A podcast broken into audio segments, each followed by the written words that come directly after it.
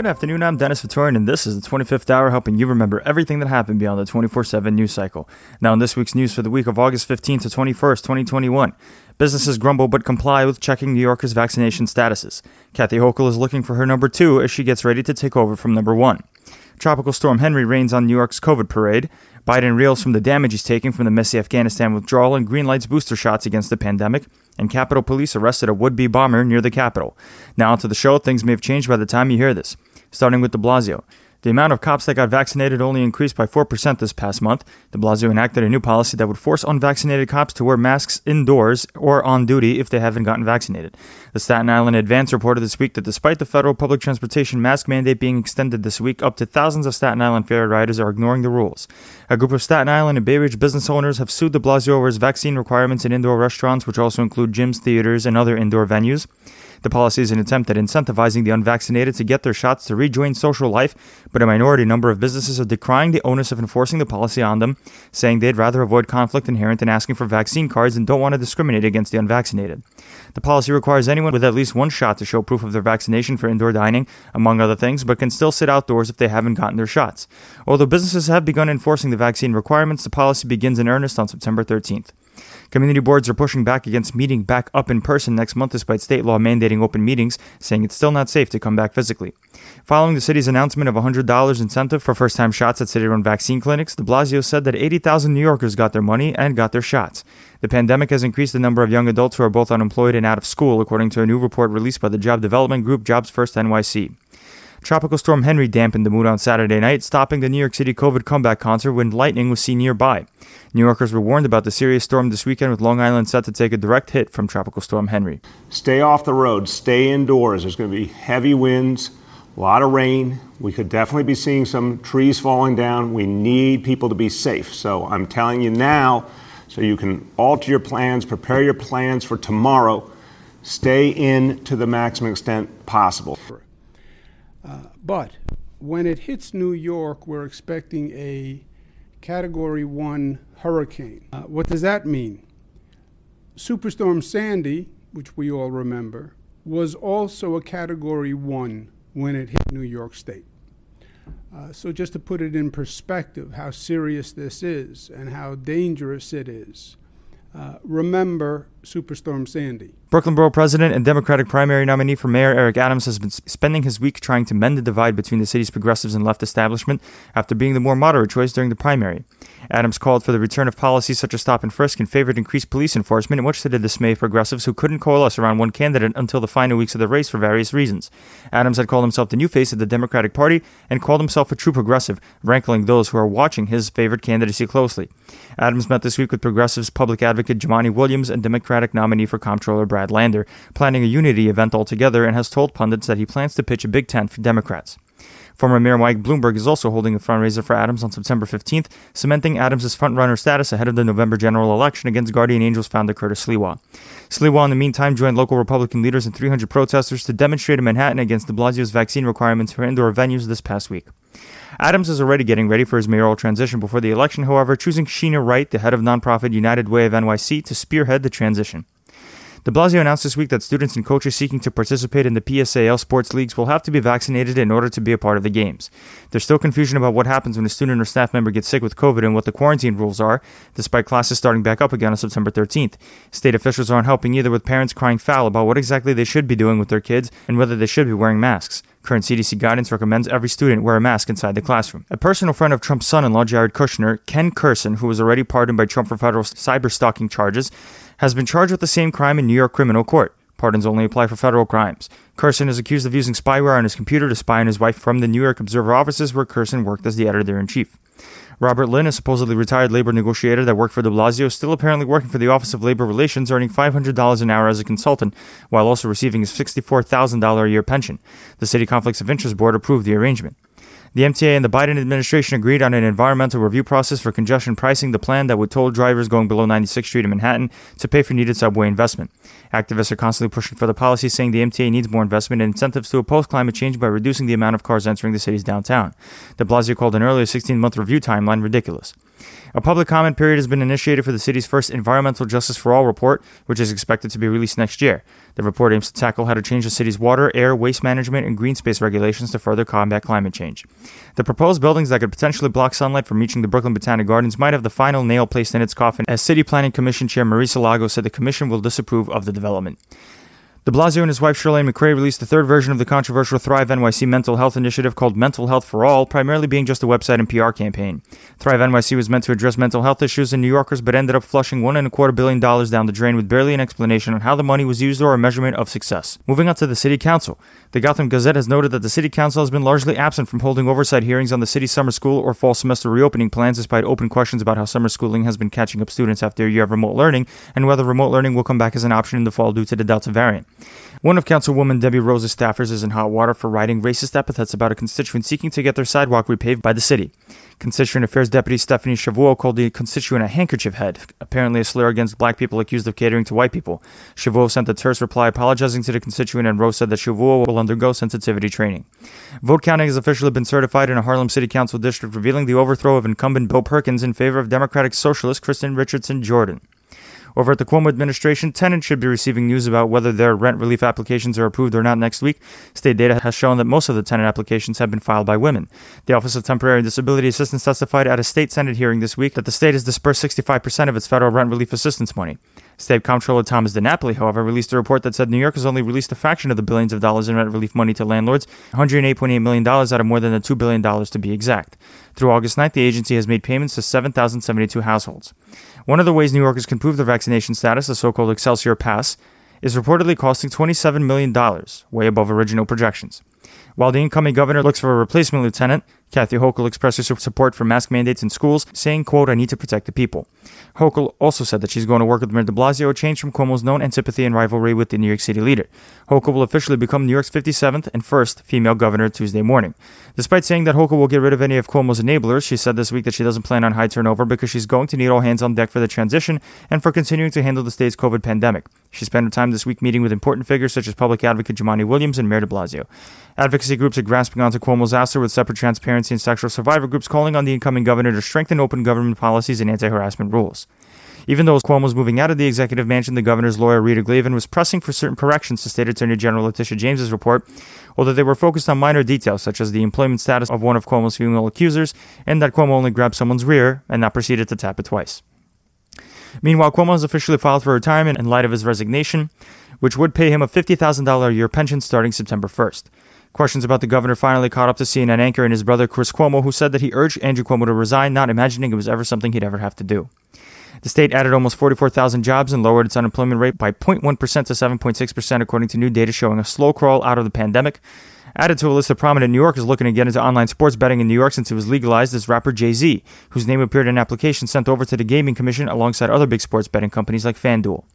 The Rochester School District is forcing its workers to get vaccinated or test for COVID weekly, becoming one of the few districts in the state to implement such a policy ahead of the fall semester. The Long Island Power Authority Task Force has released a report on the progress PSEG is making building and putting in place a storm response system after how it bungled the response to Tropical Storm Isaias last year, but says the utility company is still far from finishing the new systems and is relying on out of date computers. The FAA has approved a $2 billion plan to revitalize Newark Liberty International Airport's monorail with the passing of its environmental review. The Port Authority wants to start working on it in the middle of next year. Recently, Victoria's Democratic Buffalo mayoral primary winner and socialist India Walton was reportedly arrested seven years ago for threatening a co-worker with assault. Walton pulled an upset victory against incumbent Mayor Byron Brown, who is pulling a write-in campaign for November's election. Embattled former Rochester Mayor Lovely Warren, who lost her primary election and is facing criminal charges of gun possession and child endangerment, has put her house on the market and is planning to get out of Dodge. Cuomo has pardoned 10 people this week, commuting the sentence of Neru Gums, who committed manslaughter when he was 18 and has since rehabilitated himself in prison. And Cuomo granted clemency to John Adrian Velazquez, a convicted cop killer who maintains his innocence, who also founded an anti gun violence program called Voices from Within and had actor Martin Sheen lobby for his clemency on his behalf. Over at the state legislature, a week after saying a final report wouldn't be released, Assembly Speaker Carl Heastie reversed his position and said that the Assembly Impeachment Committee that's looking into Cuomo's sexual harassment and COVID scandals would in fact issue a final report on their findings. Lawmakers are also accusing the Cuomo administration of spending time in his final week shoring up his reputation instead of managing the state's COVID policies such as fixing the rent relief application process. Assemblyman Ron Kim, who is known to be one of the first lawmakers to push back against Cuomo's bullying tactics, called on the state comptroller Thomas DiNapoli to audit contracts between Cuomo and the PR company Kivvit, which signed $88 million contracts with the state and whose former employees helped disparage Cuomo accuser Lindsey Boylan. Those same employees also used to work for Cuomo. State Senator Daphne Jordan introduced a bill this week that would make Cuomo and his staff save their documents from the past two years for any potential investigations. A bill introduced by State Senator Michael Gianaris and Assemblywoman Karine Reyes to convert distressed hotels to permanent housing for the homeless was signed this week by outgoing Governor Cuomo. Assemblyman Victor Pichardo Jr. officially stepped down this week, saying that he wants to focus more on his family as he couldn't balance them and work effectively. Over at the state judiciary, the Office of Court Administration reinstated a mask mandate in New York courts again, regardless of vaccination status. The OCA had earlier this week sent a letter to Hochul saying there is a need to adopt more stringent measures against COVID. Manhattan federal judge Jed Rakoff of the Southern District said vaccination as a bail condition for the first time, citing public safety, ordering that he had authority to require the female detainee in this case, Eloisa Pimental, to get at least one shot of the vaccine as a condition of her bail.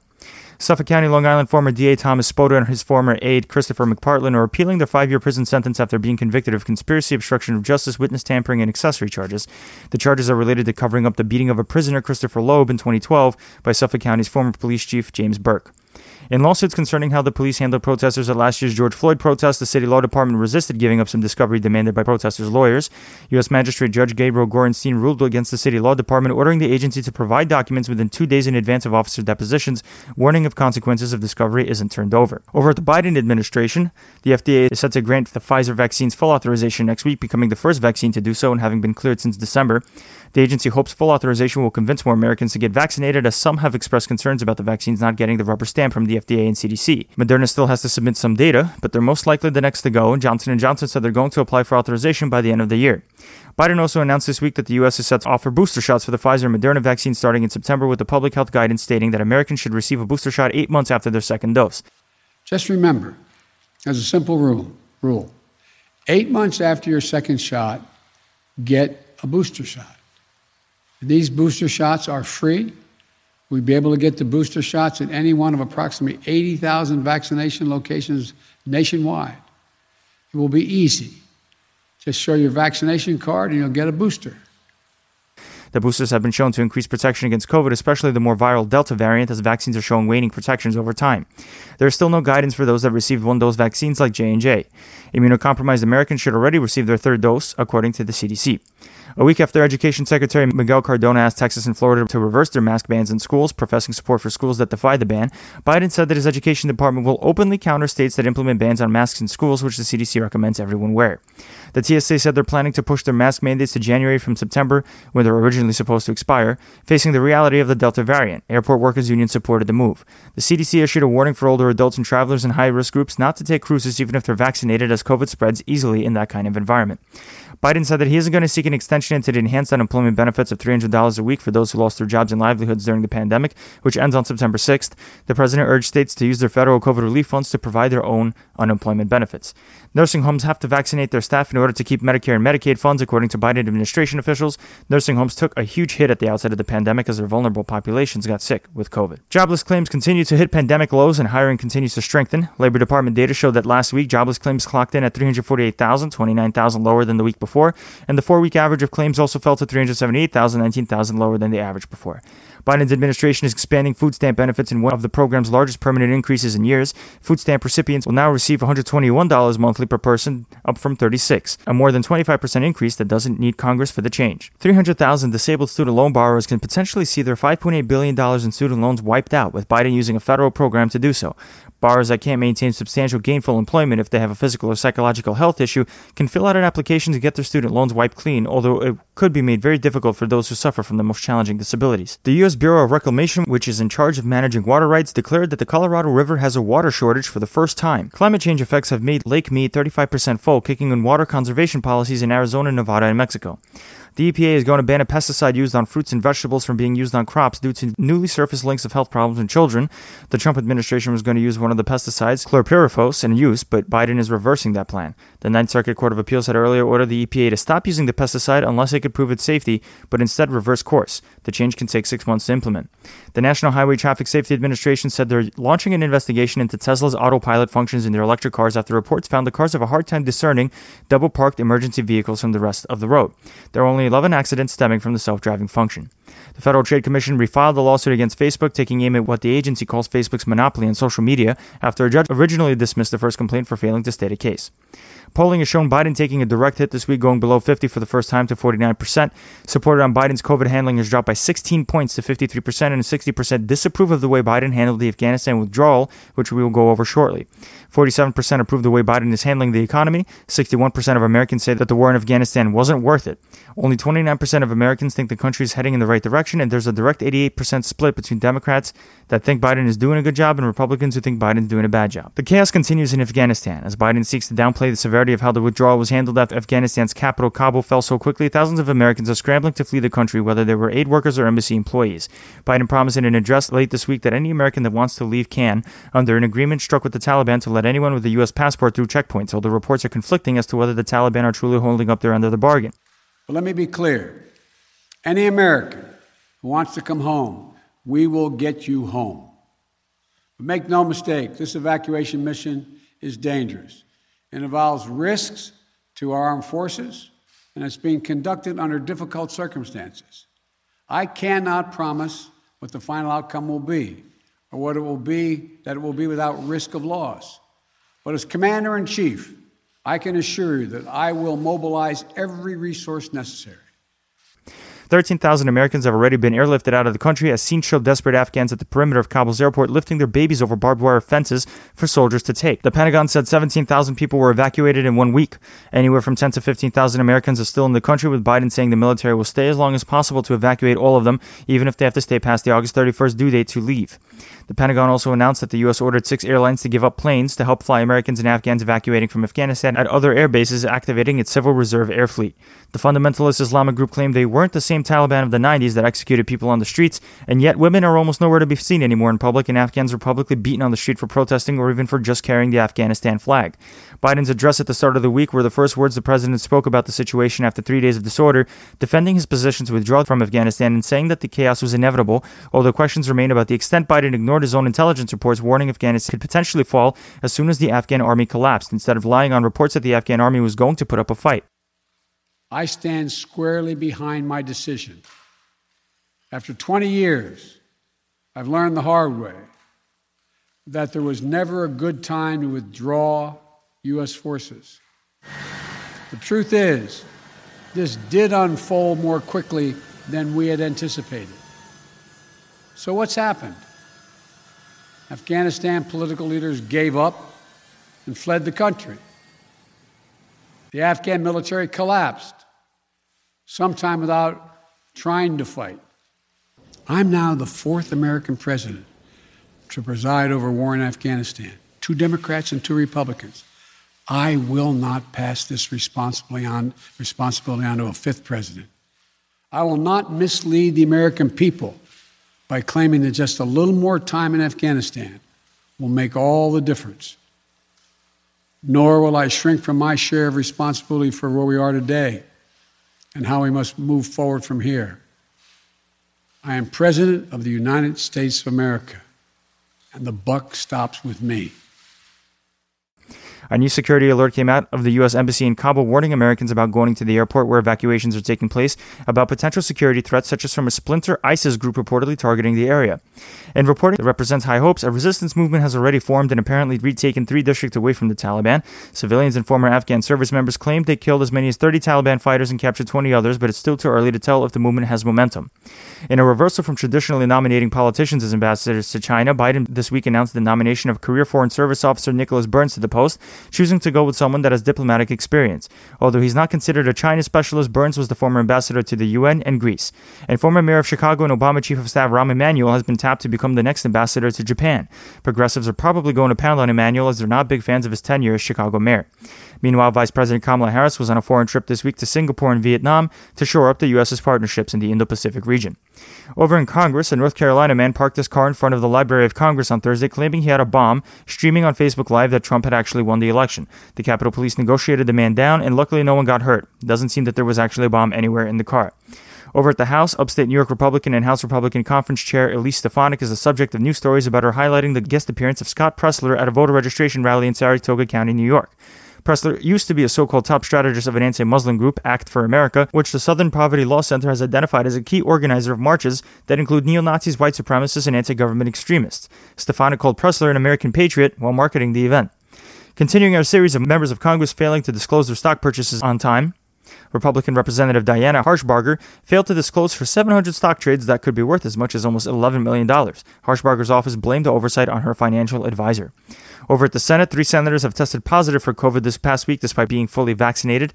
Angus King of Maine, Roger Wicker of Mississippi, and John Hickenlooper of Colorado tested positive, with King saying that he would have felt worse without the vaccine. The senators joined Republican Senator Lindsey Graham, who was one of the first senators to be infected despite full vaccination. Over at the federal judiciary, Biden is receiving some pushback from judges about his immigration policy.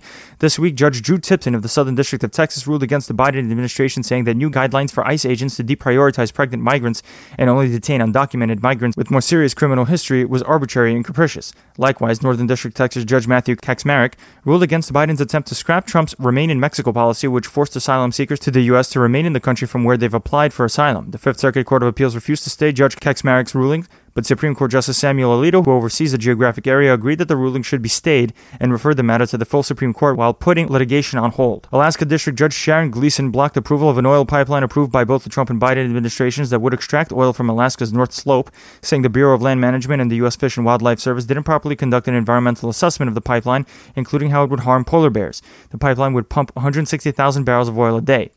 Biden's new and improved temporary eviction moratorium, barring evictions in high transmitted COVID areas of the country until October, is staying in place for now. A three judge panel at the D.C. Circuit Court declined to strike down the policy in the face of a challenge by landlords and realtors who pointed to an earlier Supreme Court decision that put the moratorium on shaky legal ground by allowing it to expire. The decision sets up a full Supreme Court showdown. The Fifth Circuit Court of Appeals ruled that Texas can proceed to ban a standard second trimester abortion procedure known as dilation and evacuation, saying that plaintiffs didn't prove a law passed in 2017 banning the procedure unduly burdened women in the state seeking an abortion. Doctors said banning the procedure would force women to find more dangerous alternatives. A three judge panel at the Second Circuit Court of Appeals in Manhattan threw out what it called a shockingly low four year prison sentence for an ISIS supporter, reversing the late Judge Weinstein's sentence against Sinmyah Amera Ceasar. The resentencing goes back down to the trial level. A separate case decided by the total Second Circuit bench dealt with pat downs after car stops, with the majority of Second Circuit judges ruling that a police officer did not violate the Fourth Amendment when he patted down Calvin Weaver in 2016 and found cocaine in a loaded semi automatic handgun. The cops pulled Weaver over after Weaver looked at their squad car, tugged his pants up, got in his car, pushed his pelvic area down during a stop, and then when Weaver was pulled over for not showing his turn signal 100 feet before making a turn, Weaver refused to take his pelvis off his car, saying the ground was slippery. The majority said that a police officer's subjective intent is irrelevant under Supreme Court precedent and that the judges had to look at the totality of the circumstances of the stop. The dissent decried the broad ruling, grasping onto the vague details that the officers pointed to justifying the search above, with Judge Guido Calabresi saying, Our ordinary observer might then stop and wonder wait, is that all it takes? Over national news, Johns Hopkins University data shows record high COVID case numbers in five U.S. states this week, including Florida, Louisiana, Hawaii, Oregon, and Mississippi. Louisiana had 126 cases per 100,000 at the start of the week, three times the national average, and Mississippi and Florida had 110 and 101 cases per 100,000, respectively. Continuing the fight over mask mandates in schools in Republican states, the Texas Supreme Court ruled that schools can keep ignoring the ban on masks in schools instituted by Governor Greg Abbott, who has himself tested positive for COVID and says that he's doing okay and treating himself with Regeneron's antibody cocktail, a treatment former President Trump took when he got infected with COVID, although the difference here is that Abbott was already vaccinated. The court did not rule on the merits of Abbott's mask ban, but said that the issue has to be fully litigated in the appellate courts, which had put what's called a stay on the ban. 58 school districts in eight Texas counties have put their own mask mandates in place in defiance of the ban. The University of Virginia has disenrolled almost 240 students for not complying with new COVID vaccine requirements, continuing a trend of colleges mandating vaccinations for students who want to return in person in the fall semester. The university said that the number is closer to 49, as the rest of the students had not enrolled in classes, and the compliance rate with the new policy is 99%. And speaking of Texas, it looks like the state Republicans' proposal to restrict voting is going forward as some state Democrats that originally fled the state to prevent a quorum enough to pass the legislation in the first place eventually returned. After plans to pass the legislation were originally announced and the state Democrats fled, Abbott kept calling special sessions and threatening their salaries until they returned. Some state Democrats are still staying out of the state as a way to boycott Abbott's COVID policies. The bill would give stronger protections to poll watchers observing ballot counters, put new ID requirements in place, ban drive through voting, which was popular for the 2020 election due to COVID, regulate early voting hours and ban 24 hour voting, ban mail in ballot application distribution, and much more. While the West continues battling wildfires, the southern and eastern coasts of the U.S. are getting ready for some hurricanes. Hurricane Henri was the first to come this week, battering an already weak Haiti after experiencing a 7.2 magnitude earthquake and 5 magnitude tremors, bringing their death toll to nearly 2,200 people and overwhelming hospitals. Henri's projected to move up the eastern seaboard with tropical storm warnings in effect for New England for the weekend. Meanwhile, Hurricane Grace, which had already formed, hit Mexico once and then weakened to a tropical storm, regaining hurricane level strength and battered central Mexico again as a Category 3 as of the time of this recording. Remnants of Hurricane Fred had even launched the first tornado warnings in Long Island in years. The Caldor fire in California grew exponentially, expanding to almost 63,000 acres as of the time of this recording, having started just this past weekend. The largest blaze, the Dixie Fire, has burned 635,000 acres so far.